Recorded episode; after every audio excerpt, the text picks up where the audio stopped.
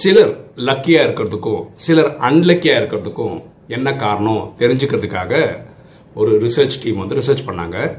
ஒரு நானூறு பேருக்கு வச்சு ரிசல்ட் பண்ண நிறைய எக்ஸ்பெரிமெண்ட் பண்ணாங்க. அதில் ஒரு எக்ஸ்பெரிமெண்ட் என்னன்னா எல்லாருக்கும் ஒரு ஃபுல் நியூஸ் பேப்பர் கொடுத்துருக்காங்க. அதில் எத்தனை படம் இருக்கு கண்டுபிடிக்க சொன்னாங்க.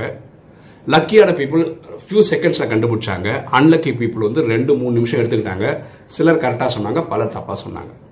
லக்கியான பீப்புள் ஏன் கரெக்டாக கண்டுபிடிச்சாங்கன்னா ரெண்டாவது பேஜில் ஒரு பிரிண்டட் மெசேஜ் இருந்தது.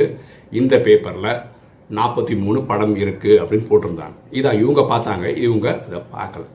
இவங்க ஏன் பார்த்தாங்க அப்படின்னு பார்த்தீங்கன்னா தே லீவ் இன் தி ப்ரெசன்ட் அவங்க நிகழ்காலத்தில் வாழ்றாங்க. அன்லக்கி பீப்புள் எப்பவுமே நேற்று நடந்ததை பற்றி வருத்தப்பட்டு இருப்பாங்க. நாளைக்கு என்ன நடக்கும்ன்ற ஆங்ஸைட்டியில் இருப்பாங்க. நம்மளும் லக்கியாக இருக்கணும்னா நம்மளும் we have to live in the present நிகழ்காலத்தில் வாழணும்.